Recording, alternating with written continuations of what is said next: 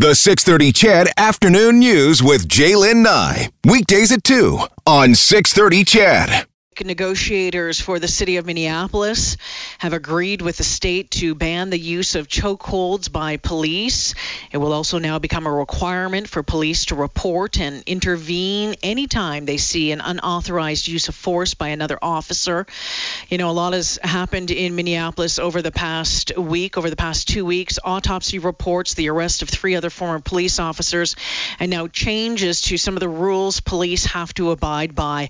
I want to welcome back to the show Janel Klein. Janel is a reporter with the NBC affiliate KARE 11 News in Minneapolis. Janel, welcome back to 630 CHED. Thanks, Jalen. Thanks for having me. Janel, we talked on Monday afternoon. It's now Friday afternoon. Can you give me an idea of the feeling in the city on this Friday afternoon? Well, I think to your point, it's been quite a week. I mean, to consider that this really has only happened a little over a week ago is um, mind-boggling. Uh, what the city has gone through and all of the changes and all of the events that have taken place.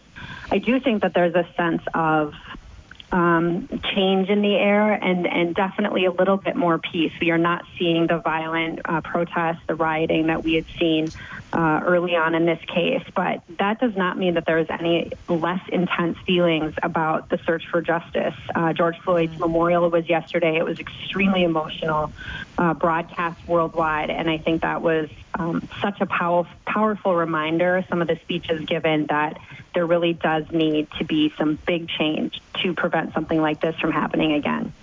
And Janel, can you tell us a little bit more about um, uh, that memorial? If I remember correctly, it was one of three um, that was scheduled to take place. Yeah, that's right. This was the first one. Um, it was invite only, although there were some media in attendance, but there were a lot of public figures. The Reverend Al Sharpton uh, gave the eulogy along with some of the family members of George Floyd. Just extremely emotional, extremely powerful. Um, and I think really what was striking to everyone, probably who listened to it, was that it was a mix of honoring this person who is so much more than just a name that we now all know, um, and also a call for justice.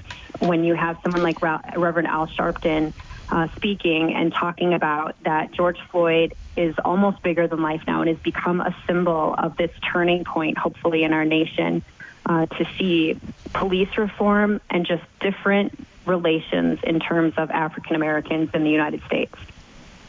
Janel, um, the autopsies, uh, the the details that were released this week, um, the Hennepin ME saying one thing, the independent autopsy done for the family saying uh, saying another. What's going on here?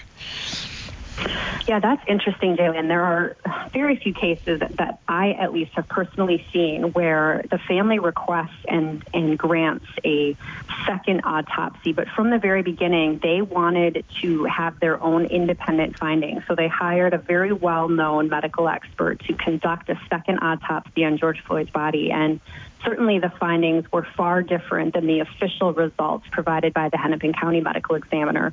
Um, in that first official report from the county ME, it indicates that Mr. Floyd had a lot of other health conditions that may have contributed to his death. They noted the use of drugs in his system um, and also said that a heart condition may have played a, a role.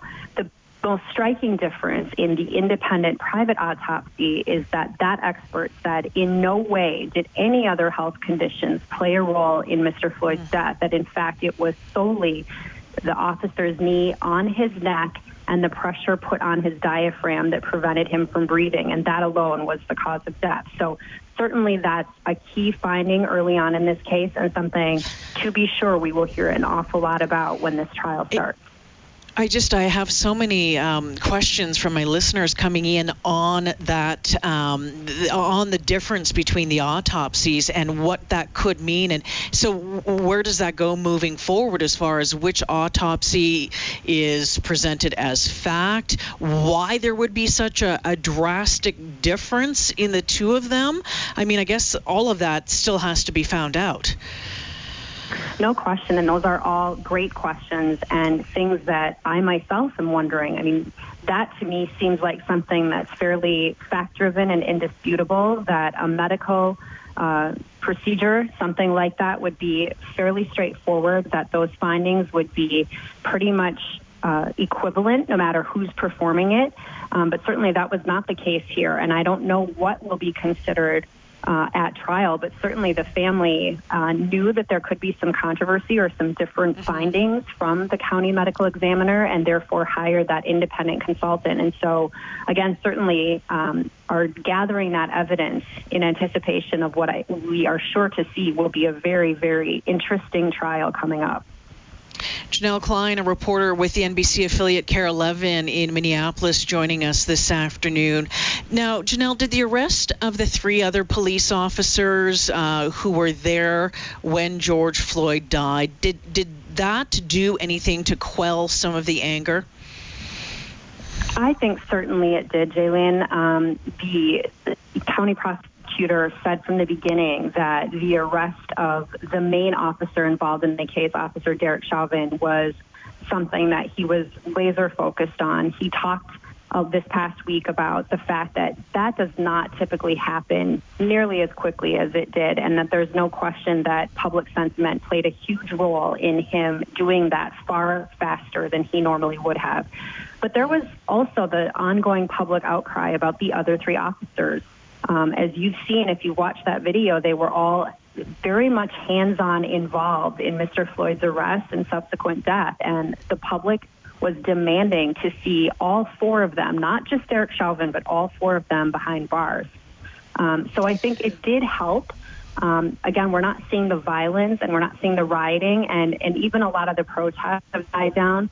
Um, but this is not something that the public at large and certainly activists who are so heavily invested in this case are going to forget anytime soon. And they are continuing to put an awful lot of pressure on prosecutors and on the attorneys who are handling this case.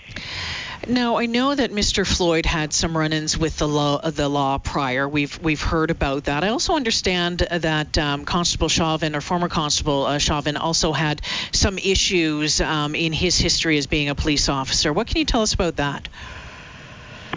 Well, I think both of those are definitely things that have been interesting to see come out. Um, you know, I think in Mr. Floyd's case, his family and friends are saying that there's no question he had a checkered past, that he had definitely had some runnings with law enforcement. But they contend that he had turned his life around, that he had really learned from his mistakes, that he was a responsible person. Um, in fact, they're even saying that they are very sure that he did not know that that $20 bill, which was the initial reason for the call to police, was counterfeit. And so, um, you know, I think certainly his criminal history is something that's probably going to come out in a case like this. Is it significant? I'm not sure about that. In the case of Derek Chauvin, I think um, there's a lot of questions about his past behavior, especially considering that a lot of that was documented in his personnel file with the Minneapolis Police Department. He had a lot of different disciplinary issues, a lot of things that were recorded, and yet he continued to stay employed and even get promoted at times in the Minneapolis Police Department. So that's raising a lot of questions about what is the bar for continuing to employ a police officer and how much discipline should be tolerated before an officer is dismissed or, dismissed or at least uh, disciplined. Um, and in Derek Chauvin's case, I think some of that's certainly going to come up maybe not at the criminal trial, but if there are subsequent civil lawsuits, I think the Minneapolis Police Department is going to have some questions to answer about his past record and why he was continued to be allowed to be on the force. Janel, those other three officers, former officers, had a court appearance uh, yesterday. Um, I think they're being held on, um, or, the bail was set at a, a, very large amount of money. Can you tell us what happened there? Mm-hmm. That was also interesting, Jalen. Um, you know, the bail was set by the judge at equal amounts for all four, or excuse me, all three of the other officers, and that was a million dollars with no conditions, seven hundred fifty thousand dollars with conditions, and those conditions are fairly run of the mill. Um, you know, turning over any weapons, not having contact with Mr. Floyd's family, not working in a security or law enforcement role. Um, but the first couple were fairly routine. The last two did really give us a glimpse into what we might expect at trial. Thomas Lane, one of the officers, uh, his case in particular raised a lot of eyebrows with people watching that hearing yesterday because his attorney started to raise some points that we may see come up again and again as they develop a defense for these officers. He actually asked the judge for a probable cause hearing, saying that he does not believe that Officer Thomas Lane is guilty of aiding and abetting and that the authorities do not have proof that he was aiding and abetting. He said, that Officer Lane had only been on the job for four days, while Derek Chauvin was a 20 year veteran. He said that Lane was trained to follow Chauvin's orders. So he was not in a position to stop what was happening. And despite that, he says Thomas Lane asked Derek Chauvin twice to roll Floyd over, and Chauvin refused. So I think, again, we're starting to see a picture of how the defense is going to position yeah. these uh, other defendants in this case um, and the judge did take that under advisement, and I and, and I think a probable cause hearing will happen, at least for Thomas Lane.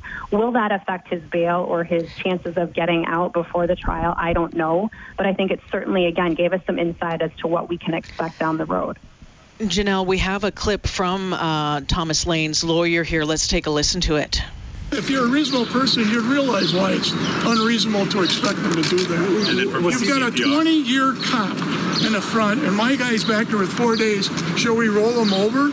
And he says, No, we'll wait for the ambulance twice. And then he says he's suffering from a delirium. I don't know. I don't know what what you're supposed to do as a cop. So Thomas Lane had only been on the job less than a week? Less than a week. So a very new officer. Derek Chauvin, the main officer whose knee you see on Mr. Floyd's neck, had was actually a training officer. So some of the younger officers had him as their trainer. So they were conditioned, if you will, to listen to Chauvin's orders that he was the mm. lead uh, when they were out in the field. And again, with four days' experience, this this attorney Earl Gray is saying there is no way that his client can be expected to stop it or to jump in. Um, whether a jury agrees with that, whether a judge agrees with that, remains to be seen. But again, these are the arguments that he's already making just a week after this happened. So I think these are the types of wow. things that we may see come up once this goes to trial. Janel, we're pretty much out of time here, and I'm going to have to break for the news headlines. Before I let you go there, what should we be watching for in the days to come? Well, Monday will be a big day because the other three officers had their appearance yesterday. Derek Chauvin makes his first court appearance on Monday. Now, that could be fairly routine where, again, bail is set. But if it's anything like yesterday, we may expect to see some sort of argument from his defense attorney as well, and maybe again get some insight as to what they're going to do in terms of his defense. So that's something I would keep an eye out for on Monday. He'll be in Hennepin County Court then. Uh, Janel, I want to thank you once again for joining us this afternoon. I appreciate your insight into what is going on. Uh, we'll look forward to talk to you again uh, in the coming weeks. Thank you so much. Thanks, Jalen. Appreciate you having me. Yeah, take care now. Janel Klein, a reporter with the NBC affiliate uh, KARE 11 News in Minneapolis.